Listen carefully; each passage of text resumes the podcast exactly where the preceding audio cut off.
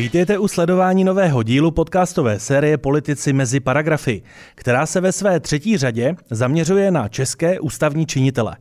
Já jsem Jaroslav Kramer a spolu se mnou je ve studiu Info.cz opět a tradičně také Petr Toman. Dobrý den, já jsem advokát, tady si hraju trošku na moderátora a snažím se i k těm otázkám přistupovat eh, z pohledu práva, protože proto se to jmenuje politici mezi paragrafy. Naším dnešním hostem, který, se, který je politikem a který se bude vyjadřovat k paragrafům, eh, které máme v České republice, je předseda Senátu, pan doktor Miloš Vystrčil. Dobrý den. Hezké odpoledne, dobrý den. Tématem, který hýbe prvním týdnem, a nejen prvním týdnem června, je obsazování ústavního soudu. Nejen návrhy a jim následné jmenování panem prezidentem, ale samozřejmě i schvalování senátem. 31.5. jste schválili panu prezidentovi tři je jím navržené kandidáty.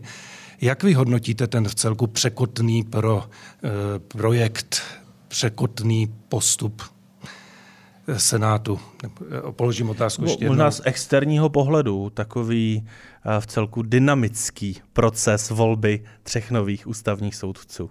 Eh, já, já si teda nemyslím, eh, že ten proces byl překotný, byť je pravda, že pan prezident na ten výběr kandidátů měl velmi málo času, protože po té, co byl složil slib a stal se prezidentem, tak už moc času do toho, aby požádal, požádal Senát o souhlas se jmenování ústavních soudců neměl a poté, co nám ty své mm, nominace nebo ty své žádosti o souhlas poslal, eh, tak eh, my jsme potom si standardně nechali zhruba těch 45 dní na to, abychom mohli, mohli rozhodovat, ale mně nepřipadal nějak překotný, byl teda jiný a možná ta jinost nebo jinakost eh, potom byla, byla někde transformována do toho, že byla nazvána překotností. Ale mm, jiný byl v tom, že jednak eh, pan prezident se rozhodl a to jeho rozhodnutí, že bude vysvětlovat, jak ty soudce vybírá, respektive nebo ty návrhy vybírá a bude vybírat.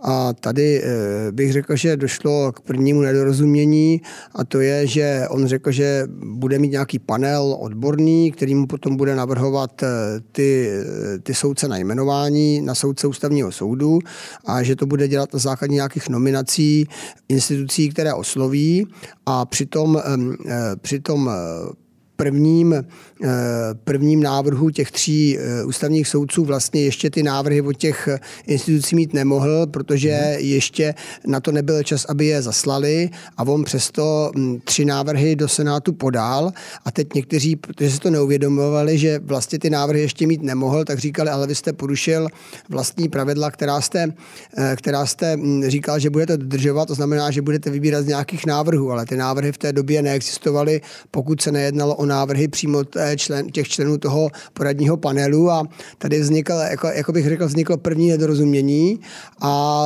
vlastně ta touha po té transparentnosti a ta touha po té být maximálně otevřený způsobila, že vzniká první nedorozumění, což je typické, když a někdo chce být otevřený. Že, že se ptám, je možné, že to nedorozumění se projevilo právě v tom, že například ústavně právní výbor dva z těch kandidátů nedoporučil, prošli všichni tři, jakože říkal Petr, to je také situace, která tady myslím v minulosti nebyla, že by ústavně právní výbor se vyjádřil negativně a pak jsme měli to pozitivní rozhodnutí pléna mohla to být jeden z důvodů. Ne jediný, ale jeden z důvodů, e, e, že vlastně jsem zaznamenal i od některých členů ústavně právního výboru říkali, tak on říkal, že bude, e, že bude vybírat z návrhů a nakonec ty, co navrhl, v žádných návrzích nebyly nebo nejsou, ale mm, to, že vlastně tam nemohli být, protože on je musel navrhovat pan prezident dřív, než ty návrhy obdržel, hmm. jak, si, jak si oběma stranám unikalo a vznikala dle mého názoru zbytečná nedorozumění, ale pak tam samozřejmě byly jiné důvody, že některým členům ústavního soudu nebo už, pardon, ústavně právní výboru se prostě ty návrhy nelíbily, tak to dali najevo eh, tím vyjádřením nesouhlasu. To tak zkrátka je, to tak funguje, ale já do hlav eh, těch členů ústavně právního výboru senátorek a senátorů nevidím. Eh, v letošním roce a v příštím se obsazuje víceméně většina ústavního soudu a hovoří se o tom, že by chtělo ten ústavní soud nějakým způsobem dobře, poměrně obsadit.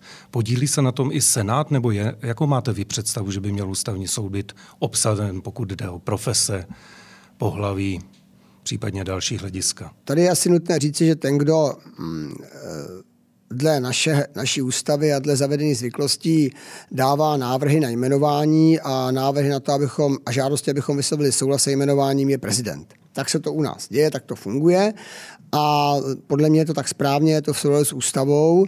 To znamená, e, není možné, aby se stal ústavním soudcem někdo, koho pan prezident, když budu říkat nepřesně, nenavrhne. Jo? Ono správně by mě říkat, u koho nepožádá o vyslovení ano. souhlasu, ale je to dlouhé, budu říkat navrhne Není to úplně přesné, zvláště kvůli vám to říkám, pane doktore, aby jste si potom nemyslel, že tomu nerozumím.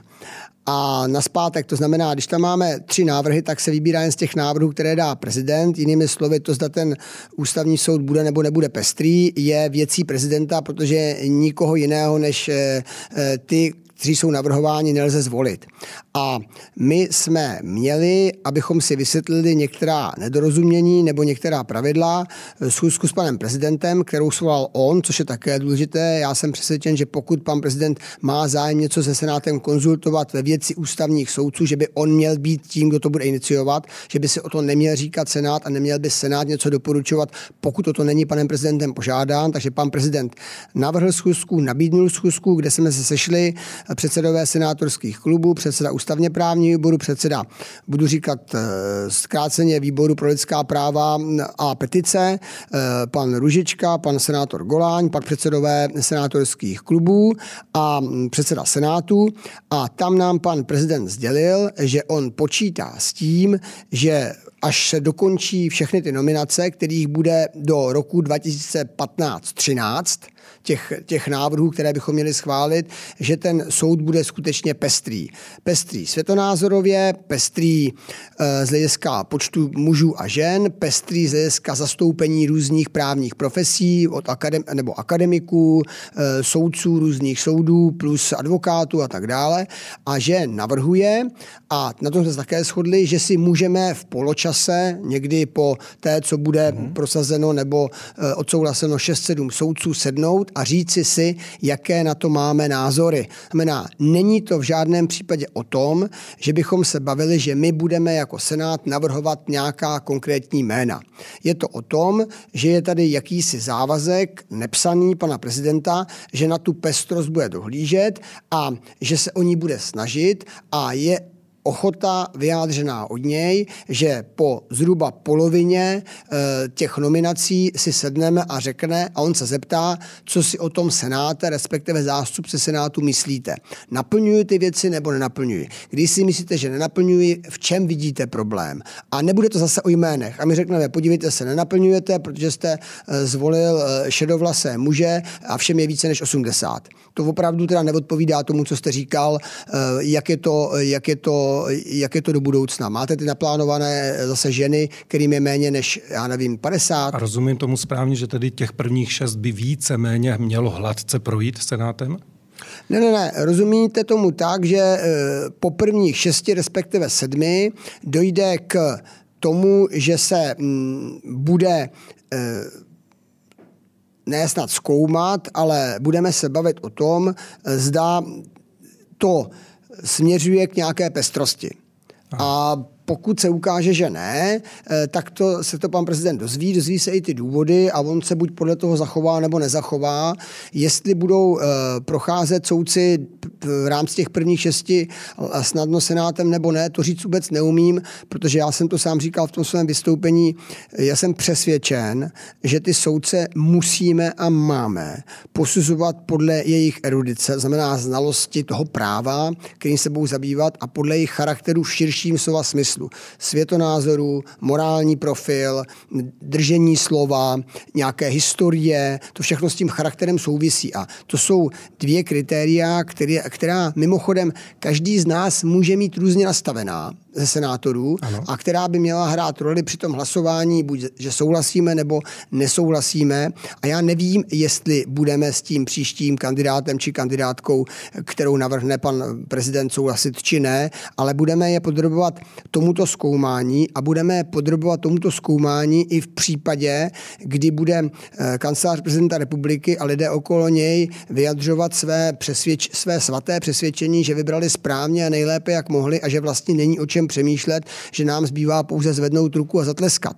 Což je mimochodem druhý problém, který se vyskytl při té první volbě, že jak tam bylo jak tam byla uh, ta snaha některých senátorek a senátorů více se podílet na tom výběru a říkat, kdo by to měl či neměl být, což si myslím, že nám nepřísluší, protože máme posuzovat ty, co nám pan prezident navrhne, z hlediska toho charakteru a té erudice, tak tam byl z druhé strany zase ten názor, milí paní senátoři a paní senátorky, my jsme fakt vybrali tak, že už nikdo lepší neexistuje, Jasně. jsou naprosto dokonalí, vůbec nerozumím tomu, proč potřebujete 45 dní, když vám stačí týden a mm. pak mhm. zvednout mm. ruku. Tak si dovedete představit, co to s lidmi, kteří jim je 50-60 let, mají nějakou kariéru za sebou a jsou připraveni plnit svoji roli dělá když jim někdo řekne, není o čem přemýšlet, jenom zvedněte ruku.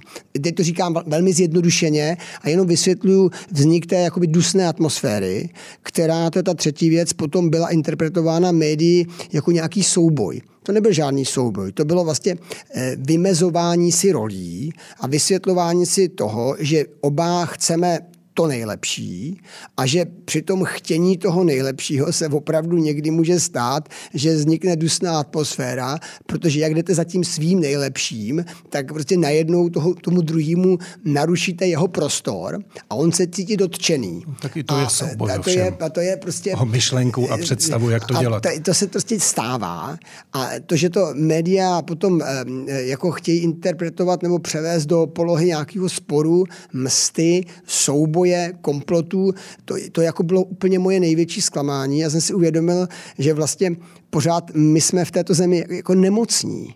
Jo, že si nedovedeme představit, že by se mohlo stát, že dvě instituce, jednou je prezident, druhou je senát, mají zájem, co možná nejlépe rozhodnout a že v rámci té snahy, co možná nejlépe rozhodnout, skutečně vzniknou i e, malá nedorozumění nebo případně přesahy do do, řekněme, kompetencí toho druhého a že to je vlastně ten jediný problém a že ten problém nespočívá v tom, že by se někdo někomu chtěl pomstít nebo tvořit komplot nebo na někoho něco jako připravoval. Mm-hmm. A já jsem s to úplně fascinován a uh, musím říct, že se mě to hluboce dotýkalo a velmi mě zaujalo a jsem si uvědomil, jak těžký balvan uh, máme, teď mluvím jako člen ODS u sebe, protože vždycky nakonec řekli, co ta ODS tam jako připravuje, co tam dělá. Já, já jsem říkal, a jak oni přemýšlí, protože kdyby přemýšleli a dívali se na ústavně, právní výbor, tak tam byl jeden člen ODS, který má ještě mléko na bradě, omlouvám se Tomáši Goláňovi, a pak je tam jeden člen ODS, který je velmi starým a zkušeným členem ODS, což je Mirka Němcová. A Mirka Němcová zásadně bojovala za to, aby, aby soudci byli prošli a Tomáš Goláň s tím, omlouvám se Tomáši, s mlékem na bradě říká, že ne. A teď jako on se stal tím vůčím eh, představitelem ODS, která chce jako bojovat proti panu prezidentovi. předseda ústavně právního výboru jasně, samozřejmě, ale no. on je ústavně, předseda ústavně právního výboru, to neznamená, že je vlivným členem ODS. Jo? Čili prostě jako bylo to jedna jedna. A pak tam byly třeba starostové za Liberecký kraj, který tam měli jednoho, jednoho člena a ten byl zásadně proti, proti třeba jednomu z těch, ústav, těch návrhů a nikdo ze starostů Liberecký kraj nebyl už pro. Čili to bylo 1-0, čili 100% a nikdo o nich neříkal, že chystají nějaký komplot. Já, si, já to trochu karikuju. Jasně. Já se z toho legraci, ale opravdu mě ty myšlenkové postupy e, přivedly znovu k tomu, že ten balvan, který ta ODS si nese na ty svý noze, jako je opravdu těžký a, a že, že jako ty chyby, které jsme v minulosti udělali, asi nebyly úplně malý. A že, že to je jako opravdu ne, nejednoduchý a že, že si pořád musíme, pořád musíme o, o tu důvěru těch, těch lidí pečovat. No. Jen velmi krátce zmiňoval jste média, ono samozřejmě e, ten zmiňovaný váš kolega senátor potom eh, do těch médií šel dobrovolně, takže samozřejmě eh, jim také eh, v tomto tématu přispěl, ale abychom se přenesli k něčemu praktickému, tak co dál? My víme, že v těchto dnech má přijít další nominace. Víte už, o koho půjde? Máte informaci z hradu? Odpovím, ale jenom řeknu právě. Tomáš Golan šel do médií dobrovolně, tak to, se, tak to se žádný člověk, který připravuje nějaký puč nebo souboj, nikdy nechová, mimochodem. Nikdy. Mám s tím nějaké zkušenosti. Nereflektoval jsem Takže, puč, reagoval ne, ne, ne, jsem na to, ne, že, ne, že média prostě, vlastně toto potom téma jsou nějaký ty. A na, na, na zpátek, eh, já mám, já mám, bych řekl, velmi korektní vztahy s panem prezidentem. Pan prezident eh, všechny věci, eh, o kterých jsme si řekli, že bude plnit, plní. A já zase se snažím plnit všechny věci, které jsme si s panem prezidentem také řekli. A jedno z mých, jeden z mých závěrů, který z toho plyne, je, že já oznámím, oznámím kdo, byl, kdo byl navržen panem prezidentem jako další kandidát na ústavního soudce až okamžiku, kdy ta nominace dorazí do Senátu. Tak já to tady dodržím a na ty ostatní otázky bytě můžete pokládat klidně znovu, nebudu víc odpovídat, protože kdybych odpověděl nějak jinak, tak bych tu domluvu s panem prezidentem nedodržel. A to očekáváte kdy zhruba, že by ta brzy, velmi brzy, velmi brzy. Eh, podle našich... Tento týden? Eh, no, velmi brzy. Jestli to bude ještě tento týden, to nevím, ale velmi brzy. Podle našich eh, ověřených informací půjde o advokátku Moniku Novotnou. Čistě teoretické rovině byl by to směr, který by se vám líbil? Je to jiná právnická profese? Je to žena? Je to zkušená dáma? Já se velmi omlouvám, ale právě proto, co jsem předtím odpovídal, ani v teoretické rovině. Eh, pokud je možná ještě o tu ano. pestrost, tak eh, tady bez ohledu tedy na konkrétně Moniku Novotnou, líbilo by se vám, kdyby to nebyl v tuto chvíli třeba zástupce justice? Máme dva nové ústavní soudce, kteří byli soudci, jednoho nového ústavního soudce akademika a eh, těch samozřejmě zástupců mnoha dalších právnických profesí je mnoho. Eh, já nebudu říkat, co by se mi líbilo nebo nelíbilo. Já eh, slibuji, pokud vás to bude zajímat, že vám to řeknu po té, co mm, buď budeme souhlasit s těmi šesti, respektive sedmi eh, návrhy pana prezidenta a v tuto chvíli já nechci, hm, protože půjde o jedno jméno a pak přijdu nějaká další jména, teď říkat nějaké kategorické soudy. Já očekávám, že až tady budeme třeba sedět, pokud budete o to mít zájem, kdy kdy budeme mít za sebou eh, souhlasení, souhlasení řekněme, sedmi, šesti ústavních soudců, že potom se můžeme bavit, zda je nebo není naplňován ten slib eh, pana prezidenta o té pestrosti a o tom zastoupení, jak vy jste ho naznačoval, ale v tuhle tu chvíli ještě, když mám teda přece něco říci, bych řekl, že to ještě pořád vzhledem k tomu, kolik je do těch šesti, respektive sedmi soudců míst, není tak úplně podstatné. Podstatný je opravdu eh, ten charakter a ta erudice, to bude pro mě to hlavní. Jenom úplně krátce, pokud jde ještě o ten proces, vy jste zmiňoval, že určitá nedorozumění mohlo působit to, že ta první trojice eh, nevzešla ještě z té, řekněme, komise a toho avizovaného procesu, tak teď už očekáváte, že všechna nedorozumění v této oblasti budou pryč že už jsme naskočili na ten proces, který je domluvený? Překvapím neočekávám. A řekl jsem, že ta první komise, neřekl jsem, že ta první komise ne, nevzešla z toho konzultačního panelu, ale že vzešla z konzultačního panelu a nebyla, nebyly tam přitom ty nominace těch oslovených údajně 24 hmm. institucí. Já za sebe, a teď budu i kritický, neočekávám, že nominace 24 institucí, které přijdou k konzultačnímu panelu, eh, to zjednoduší. Neočekávám to. To si nedovedu představit. Jednak si uvědomte, a nevím, zda si to uvědomili ty, co konstruovali tenhle ten proces výběru a popisují. Nemají ty instituce, podle mého názoru a podle mého soudu, žádné vnitřní mechanismy, kterými vybírají nějaké nominanty například na ústavní soudce a kamkoliv jinam. Když nemají ty instituce žádné vnitřní mechanismy, tak se ptám, kdo ty mechanismy nastavuje a jak je nastavuje. Kdo vybírá ty lidi? Jak je zaručeno, že jsou vybíráni ty nejlepší z těch institucí? Čím je to zaručeno? Když oni na to nebyli nachystány. Podle mě mají úplně jiné role a jiné úkoly, na které jsou nachystány a které mají obsaženy ve statutu, ve stanovách a tak dále. Tam nemají žádný článek. A kdyby byl náhodou ehm, tady návrh pana prezidenta, abychom mu podali návrh na ústavní soudce, tak se budeme chovat tak a tak, svoláme kongres s něm, sejdeme se, dáme nominace, uděláme hlasování. Znamená, eh, samotné nominace z těch institucí, vzhledem k tomu, že nejsou nikde podchyceny, jako neznamenají, neznamenají, že byli vybráni ti nejlepší a že a, já se omlouvám, a teď říkám úplně, aniž bych kohokoliv měl na mysli. To znamená, to, co se sejde tomu panelu, vůbec není zaručeno, že je výkvět, protože nejsou pravidla. Eh, to nejsou žádné volby, jako máte kongres a místní dření, krajský dření a tak dále. To znamená, nemyslím si, že se ta eh, situace z hlediska dalšího rozhodování odborného panelu zjednoduší. Myslím si a obávám se dokonce toho, že to bude komplikovanější. Ale to je věc, opakuju, velmi důležitý. Myslím si, a to je velmi důležitý, že ať to bude jakkoliv, tak je to věcí pana prezidenta. On se s tím musí vyrovnat a navrhnout. A my potom máme posuzovat ty návrhy a kvalitu těch návrhů.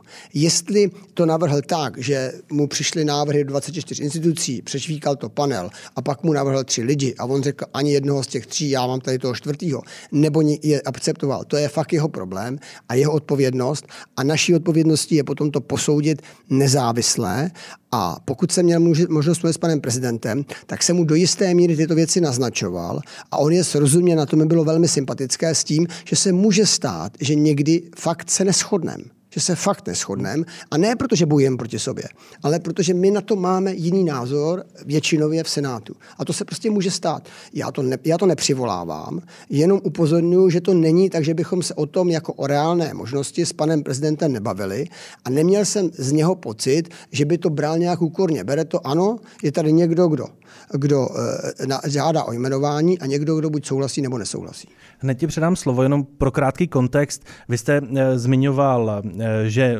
některé organizace nemají, nebo drtivá většina nemá ta pravidla, dokonce jsou i takové oslovené instituce či organizace, které právě kvůli absenci pravidel nezaslaly své nominace a my vlastně ani nevíme, jestli to znamená, že ta daná profese nebo ten daný obor je tím pádem zcela vyloučen. No a pak já na to navážu, že existují taky případní nom- kandidáti, kteří nejsou v žádné organizaci, která by je navrhla.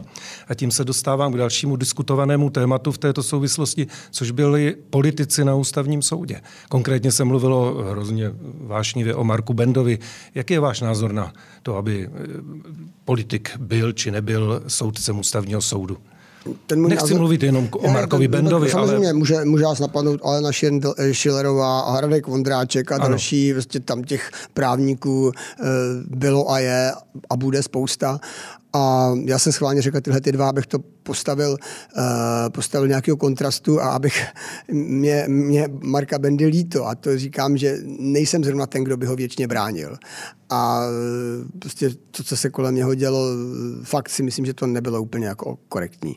A naspátek k tomu, co jste se vyptal, eh, já si myslím, že to, co nás má zajímat, je ten charakter toho člověka, ta erudice. A jestli je politikem, nebo jestli je akademikem, jestli je soudcem nejvyššího soudu, jestli je advokátem, je samozřejmě důležitý z hlediska nějaký pestrosti to může hrát nějakou roli a, a není to nepodstatná věc, ale pro mě vždycky, vždycky erudice a v úvozovkách ten charakter, do kterého počítám tu morálku, bude důležitější. Omlouvám se při, vší, při vším respektu k pestrosti a ke všemu. Tohle pro mě bude zásadní a rozhodující vždycky. A i kdyby někdy to pak úplně nevycházelo z hlediska té pestrosti, eh, tak já tomu nebych dal přednost, přiznávám to tady. Když už mluvíme o těch eh, morálních zásadách, tak to může být možná dobrý oslý k dalšímu tématu. A to, eh, řekněme, naší reakci na dění, které se děje na Ukrajině, eh, naší podpoře eh, či nepodpoře a tomu, co nás čeká. Tady ti, Petře, předám slovo na ten úvodní výkopový dotaz. Výkopový dotaz je o tom, že vy jste byl v dubnu loňského roku osobně na Ukrajině. Následně jste v dubnu tohoto roku obdržel dokonce řád knížete Jaroslava Moudrého. V čem vy spatřujete v tento okamžik eh, jakousi největší výzvu dnešních dnů, pokud jde o Českou republiku, Senát ve vztahu právě k té situaci na Ukrajině?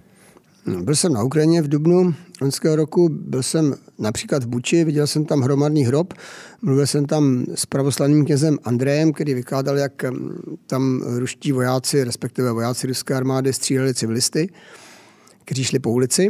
A jen to opakuju, aby jsme si uvědomili, mm, co se, co se v Rusku děje a mm, e, spíše té brutality podle mě přibývá, než že by ubývalo. A mm, teď podle mě e, ta odpověď na tu vaši otázku, e, já teda se skláním před občany České republiky a před tím, jak dlouhodobě dokážeme pomáhat a podporovat Ukrajinu a je to prostě něco, co mě naplňuje velkou nadějí a velkou hrdostí. A zároveň si uvědomuju, že to riziko mm, toho, že to dlouhodobě mm, možná v měřítku tak vysoké intenzity eh, můžeme nezvládat, nebo může dojít prostě k jaký, jakési relativizaci mm, té důležitosti té podpory, eh, že to, že to může nastat. A, a velmi se toho bojíme, je to obrovský úkol pro eh, současnou politickou reprezentaci a myslím si, že nejen pro ní, ale pro všechny, pro všechny lidi, kteří eh, si uvědomují, že mm, na Ukrajině mm, nejen, že umírají eh, civilisti, vojáci, děti, ale že tam bojují o svoje území, o svoji svobodu a nezávislost, že tam bojují i za nás, protože když Rusko mm, si bude moci vzít nějaké území, kterému nepatří, tak eh, je velká pravděpodobnost, že příště bude chtít další a bude to Gruzie, bude to Moldavsko, můžou to být baltské země mm, a tak dále a tak dále. A pak už je to eh, kousek od nás a pak už je to mm, někde tam, kde jsme kdysi už byli a to přece nikdo z nás nechce ale zároveň je pravdou, že pokud se někde válčí a pokud my někoho podporujeme, tak eh, to znamená mm, i, i, i nějaké, nějakou bolest eh, pro ty, co tu podporu poskytují, byť mnohem menší než pro, než pro ty, co, jí, co bojují ve smyslu, já nevím, drahé energie, ve smyslu e, nějakých, nějaké pomoci těm uprchlíkům, ať je ta pomoc humanitární nebo, nebo nějaká jiná. A mm, to samozřejmě potom e, způsobuje, že ta úroveň a kvalita života v naší zemi není tak vysoká, jak by třeba si někdo mohl myslet, že by mohla být, kdyby jsme tu pomoc neposkytovali. A v tomhle okamžiku a v této situaci udržet e, tu podporu, udržet e, tu podporu občanů vládě a dalším institucím, které pomáhají, je prostě obrovský úkol. A já vlastně nemůžu nic jiného, než poprosit současnou opozici, aby tohle téma nezvedala jako téma získávání politických bodů. E, protože pokud to bude dělat, tak e, na to doplatíme zanedlouho všichni.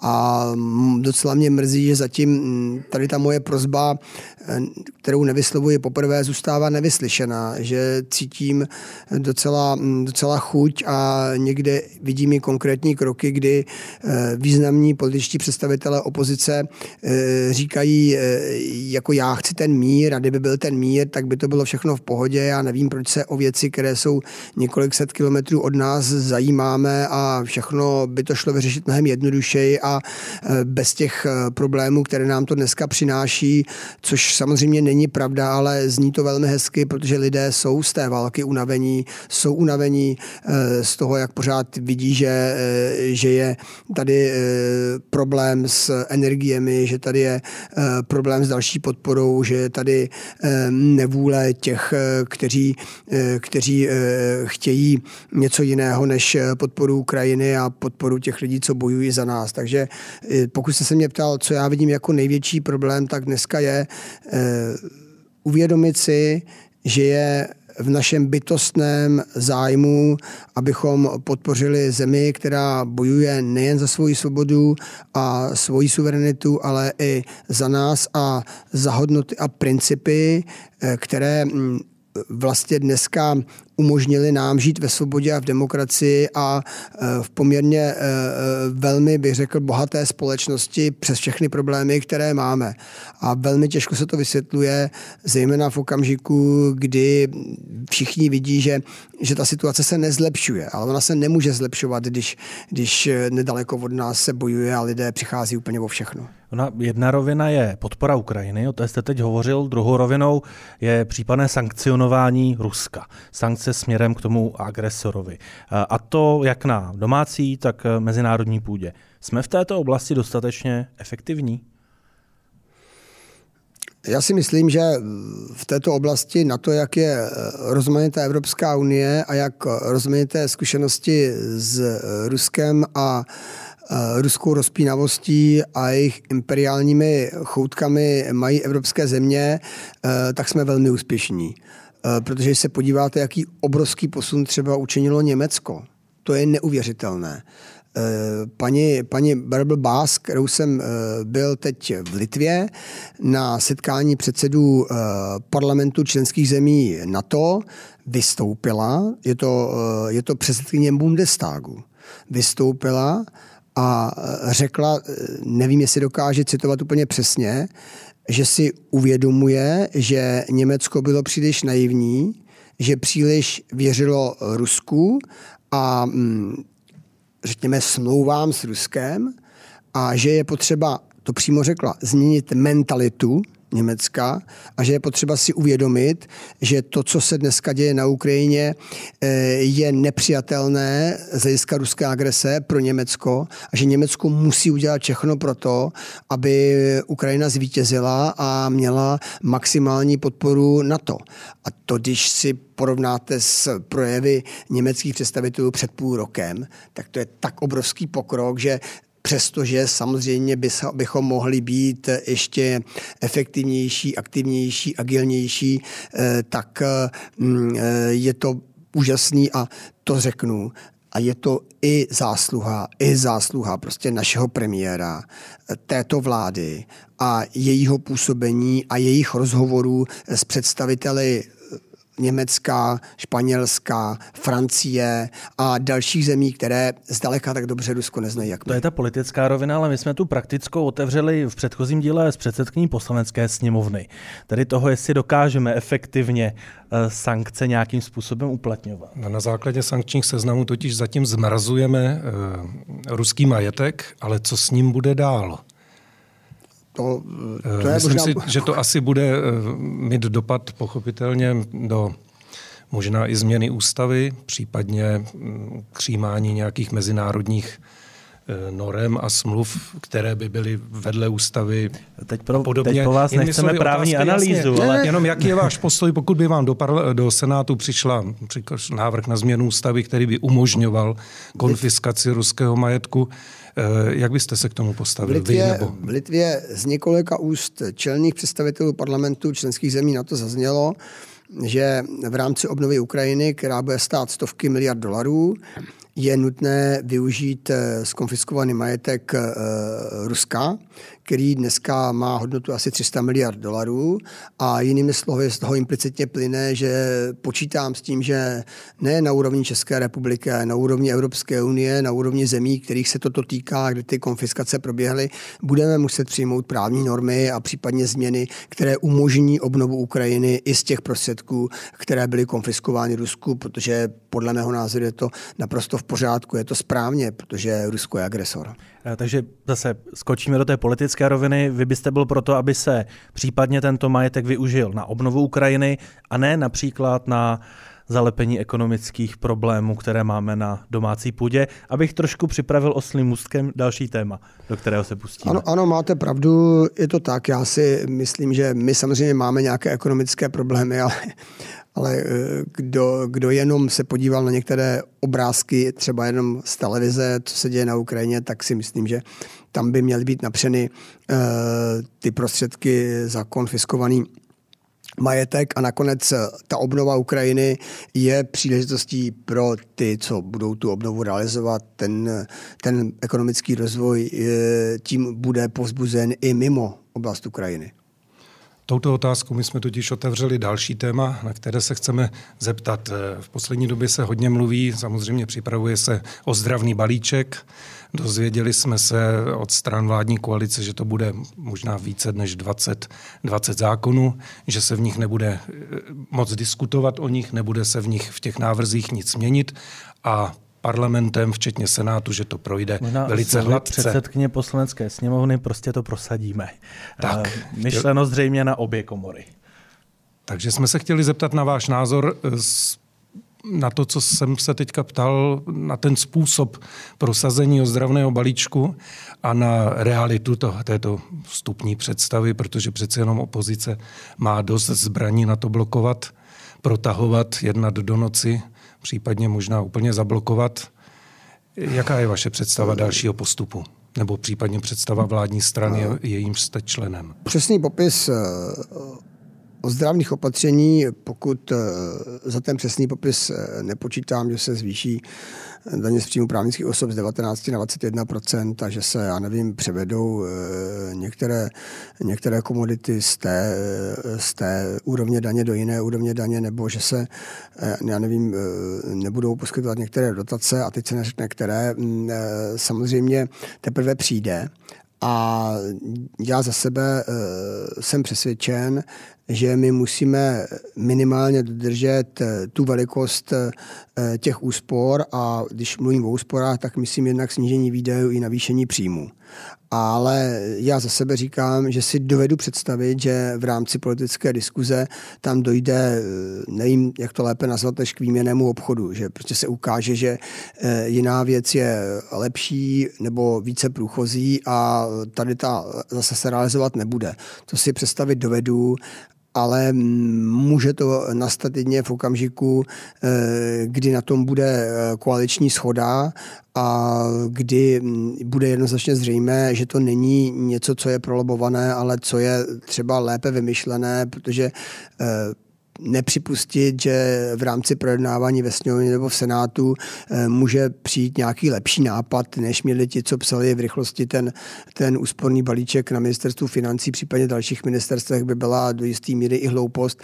A já jsem přesvědčený, že pokud někdo říká, ať je to paní předsedkyně poslanecké sněmovny nebo pan minister financí, že není možné udělat změny, tak má na mysli zejména to, že není mé, možné méně spořit, méně šetřit, ale ne, že není Samozřejmě možné se to netýkalo prostě případných změny, technikalí, no, ale a... my tím i směřujeme k tomu, jestli teď to, co jste nám odpovídal, jste odpovídal spíše z pozice předsedy Senátu, člena vládní strany, senátora zvoleného za určitý obvod, anebo za všechny tři tyto osobnosti v jedné, protože je možné, že se na to téma můžete dívat jinak z pozice člověka, který je v čele této instituce a jinak z pozice člena vládní strany, jinak z pozice člověka, který je odpovědný svým voličům eh, v Jihlavském kraji. Já se na to mm, dívám trojedně, to znamená, mluvím jak předseda Senátu, jako senátor za Jihlavsko eh, a Dačicko, Slavonicko, a tak, eh, taky jako eh, zakládající člen ODS a ta odpověď je jenom jedna. A to je ta, co jsem odpověděl, eh, s tím, že k tomu teď dodám, na co vy zřejmě narážíte, že skutečně, protože koalice je pěti koalice, v některých okamžicích to rozhodnutí jsou 4-1 a 3-2 a žádný jiný logický vysvětlení nemají, protože když chcete zdůvodnění, tak vlastně to zdůvodnění, proč to takhle je, nemůžete dostat, protože zdůvodnění těch dvou, co byli proti, je jiné než těch tří, co byli pro. Takže vlastně neexistuje to zdůvodnění. To byla taková ta legrace, když chcete e, přihlasování, přihlasování tajném, když něco neprojde, to zdůvodnění. Mm. Tak musíte říct, po kom ho teda chcete. Jo, a teď on ho může dát nebo nemůže. To znamená, naspátek k tomu, e, může se stát, eh, že v některém případě e, tam bude návrh na zlepšení nebo zjednodušení toho úsporného opatření a mně to tak bude připadat, že tomu tak je. Ale bude to 4-1. To znamená, já budu ten jeden a někdo, čtyři budou proti. Tak v tom případě si dovedu představit, že ten člověk, protože jde o tak vážnou věc, zkousne ty zuby a, a akceptuje to ale pak to může být i naopak a pak si myslím, že by mělo dojít těm změnám. To znamená, bude to tak, že to bude plné kompromisu, bude to tak, že v některých případech vy byste si mohl myslet, že by to mohlo být jinak, ale nejde to, protože jste v menšině, v tom je ta demokracie. Prostě podřízení si té většině v některých věcech, kde nejde o život a nejde o základní práva a svobody. A mm, to se může stát, ale nemyslím si, že když tam bude většinově jiný názor, který by pomohl tady ušetřit a tady naopak třeba zase potom přidat, že bychom na to neměli přistupovat. Vy hovoříte o koncenzu, budete se snažit uh, i v rámci Senátu jako celku, aby se k případným úpravám přistupovalo nějak konstruktivně, aby jsme se vyhli případným výrazným solo akcím, které mohou během několika minut zvrátit, veřejnou debatu. Eh, sám jste to zmiňoval i v případě ústavních eh, soudců, že některé to mediální pokrytí neodpovídalo moc té realitě. Tak budete se snažit, aby horní komora k tomuto přistupovala skutečně nějak konstruktivně jako celek?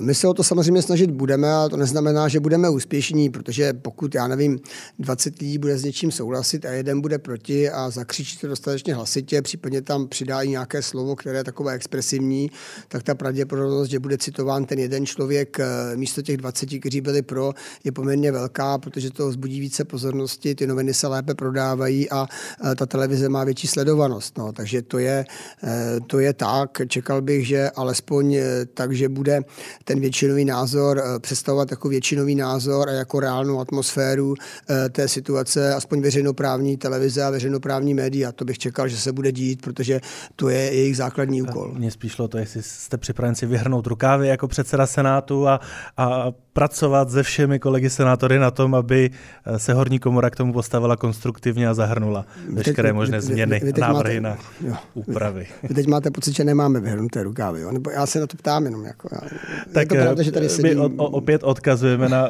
nebo opět odkazuji na předsedské poslanecké sněmovny, která uh, avizovala, že jsou připraveni přes léto, přes léto na mimořádných schůzích.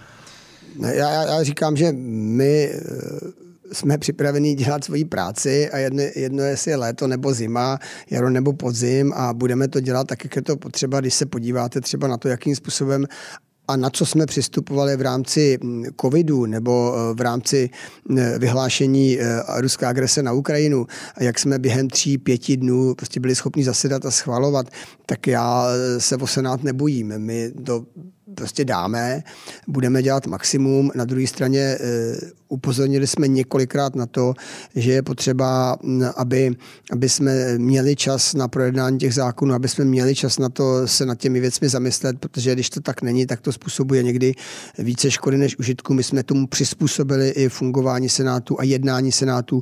Máme tří týdenní rytmus, to nikdy nebylo. Ty lidi jsou na to připravení, máme rozpisy, eh, poslanecká sněmovna to ví, eh, oslovili jsme ministerstvo, aby nám to poslali, včetně eh, změnových dokumentů, aby jsme viděli, co se přesně změnilo, aby jsme mohli rychleji pracovat. Pro mě z nepochopitelných důvodů některá ministerstva to odmítají, že nemají lidi na to, aby nám vyznačili, co se změnilo ve sněmovně. Já to vůbec nechápu, protože já nevím, jak nám posílají ten, tu změnu toho zákona, když si neudělají změnový dokument. Teď se omlouvám, že někteří posluchači neví, o čem mluvím, ale jenom, aby vyznačili, tohle to je pryč, je to tam škrtlý a napsaný a tohle to je nový, je to tam tučně, abyste vy jako viděli, když to čtete, Trochu co se změnilo. že to v rámci eh, balíčku podkladu bude. No, tak eh, to, to, to se mi velmi líbí a budu velmi rád, pokud to budete všem eh, zástupcům všech ministerstv vždycky, když s nimi budete mít rozhovor, říkat, že byste to předpokládal, že to považujete za logické a správné. A současně předpokládám, že dalším tématem pro Petra už se chýlíme k závěru podcastu, ale ještě určitě nevych, eh, nevynecháme oblíbené téma ústavní role prezident. Nemůžeme ho vynechat, protože Senát pod vaším vedením se stal velmi aktivním právě ve vztahu k panu prezidentovi v posledních letech. Myslím ještě k tomu předchozímu panu prezidentovi za eh, tohoto období vlastně jste tam připravovali žalobu na velezradu, potom eh, vy jste se velmi angažoval z pochopitelných důvodů vzhledem k nemoci pana prezidenta na možnost, když by nemohl vykonávat eh, svoji funkci ze závažných důvodů podle článku 36 ústavy. Pokud si pamatuju na ty závěry, které tehdy vznikly, bylo, že... 66. 66, ano. Byly, že je vlastně třeba, že není úplně vyhovující eh, znění ústavy vzhledem k tomu, že následně došlo k zakotvení přímé volby a že bude třeba změnit ústavu i v tomto směru. V jakém stavu jsou připravované změny ústavy? Prvně teda k článku 65, eh, což velmi zjednodušeně řečeno je vlastně zrada a hrubé porušení ústavy. Eh, já mám trochu odlišný názor od většiny mých kolegů. Já nepovažuji za největší chybu zavedení přímé volby prezidenta.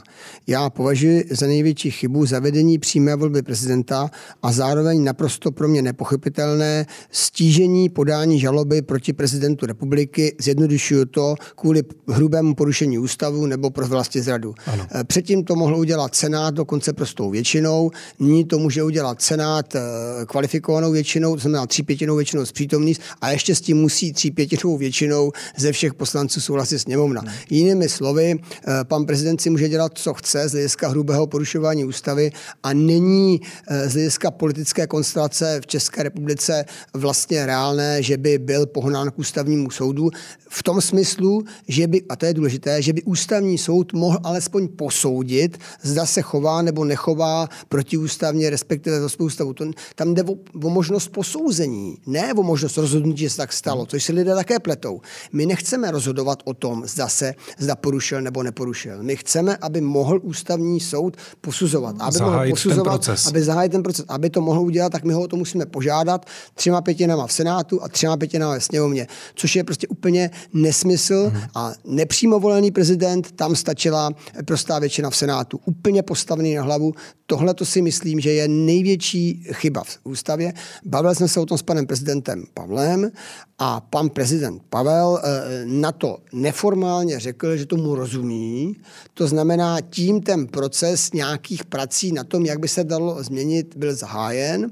A pokud se mě ptáte, v jakém je to stavu, tak je to v tom stavu, že já v této věci vedu aktivně debaty, protože nemá cenu, a vy to dobře víte, psát zákon a návrh, pokud vy nezískáte eh, nějaké podhoubí pro to a nevysvětlíte, o co se vlastně jedná, o co vám jde, že to není žádný půd, že to není žádná msta, že to není žádný komplot, ale že vy mhm. chcete narovnat třeba teď to řeknu sám, třeba od příštího volebního období ano. příštího prezidenta ano. chcete narovnat ústavu tak, aby teď to řeknu, eh, aby ten, ta země byla ve větší jistotě.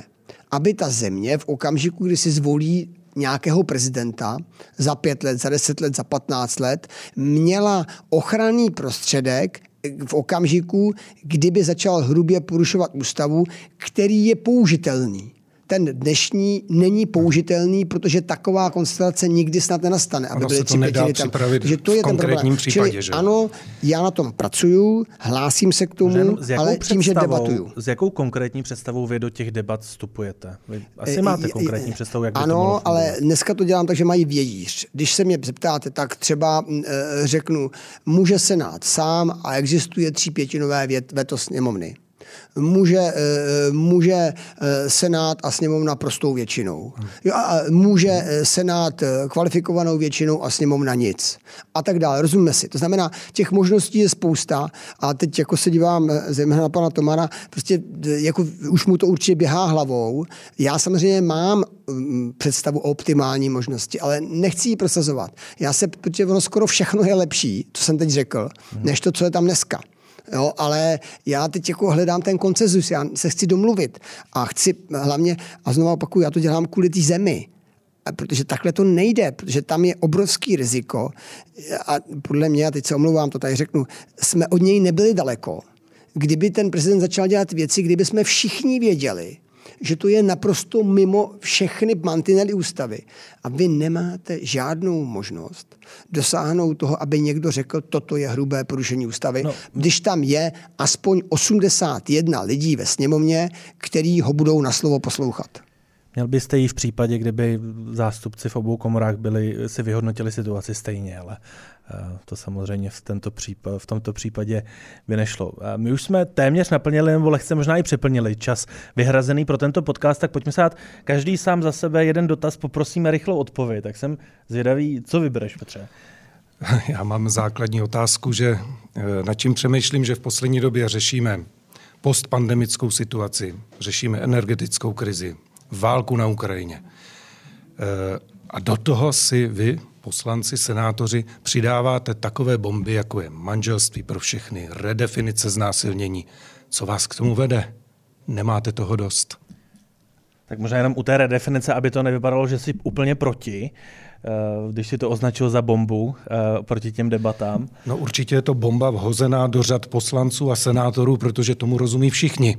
Já teď neřeším, jak by to mělo být, zda by to mělo být, ale je to nepochybně bomba, která z mého pohledu odvádí trošku pozornost od těch zásadních témat dnešního dne, od ekonomických a tak dále.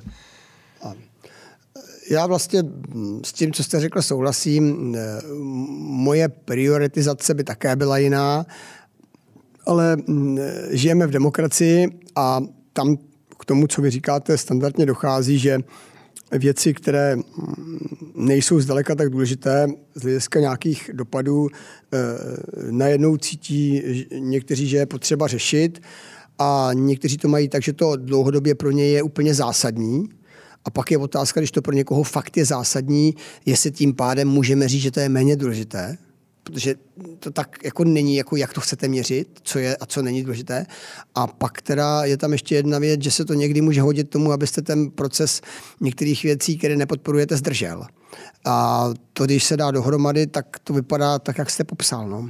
Je potřeba se s tím vyrovnat a je mm, e, nutné jako se efektivně postavit e, těmhle těm zdržovacím taktikám a mm, taky mm, si myslím, že je nutné e, začít se chovat trošku lépe z hlediska politické kultury. Já uvedu jeden příklad, teď nechci, aby to bylo inspirativní. My máme podobný jednací řád, jako Senát má podobný jednací řád jako, jako poslanecká sněmovna. Vy jste viděl, že by tam nastupovalo 20 senátorů s faktickou poznámkou? Zatím ne. A, no, zatím, zatím ne. ne. No, takže jako já Ani nevím. jsme neviděli, že jako, byste nocovali no, ne, tak to je jiná věc, ale, ale rozumíte, ty nástroje e, máte využívat v okamžiku, kdy jsou potřeba. Vy je tam máte proto, abyste mohli zasáhnout v okamžiku, kdy to je nutné a kdy to je potřeba a jsou vám dány proto, že byla důvěra zákonodárců, že ti lidé, co jsou ve sněmovně nebo v Senátu, chtějí pracovat pro tuto zemi. A ne, že chtějí e, bránit práci pro tuto zemi.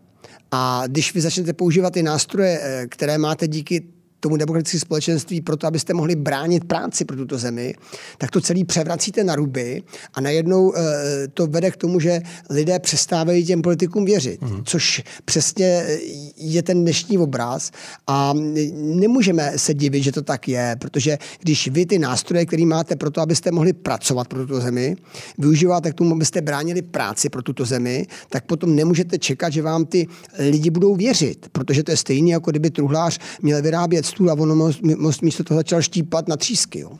Pane předsedo, za mě velmi rychle krátký závěrečný dotaz, co si myslíte o právnících? Poprosím upřímnou odpověď. Je to jako všude jinde. Jsou eh, právníci dobří a špatní a eh, jsou právníci, eh, se kterými je radost se, se bavit teď si to dovolím. Eh, velká spousta z nich je v Českém senátu v legislativním odboru, protože se s ním velmi dobře spolupracuje. To neznamená, že s ním vždycky vyjdu. A pak jsou právníci, kteří jako mm, třeba 10 minut mluví, já pořád nevím, co chtěli říci. No. Takže ale jako kdybych to měl porovnat s politiky, tak se to moc neliší. Děkujeme, že jste si našel čas pro podcast Politici mezi paragrafy. Děkujeme, že jste přišel. Mějte se hezky. Naschledanou. Děkuji za pozvání. Také mějte se hezky.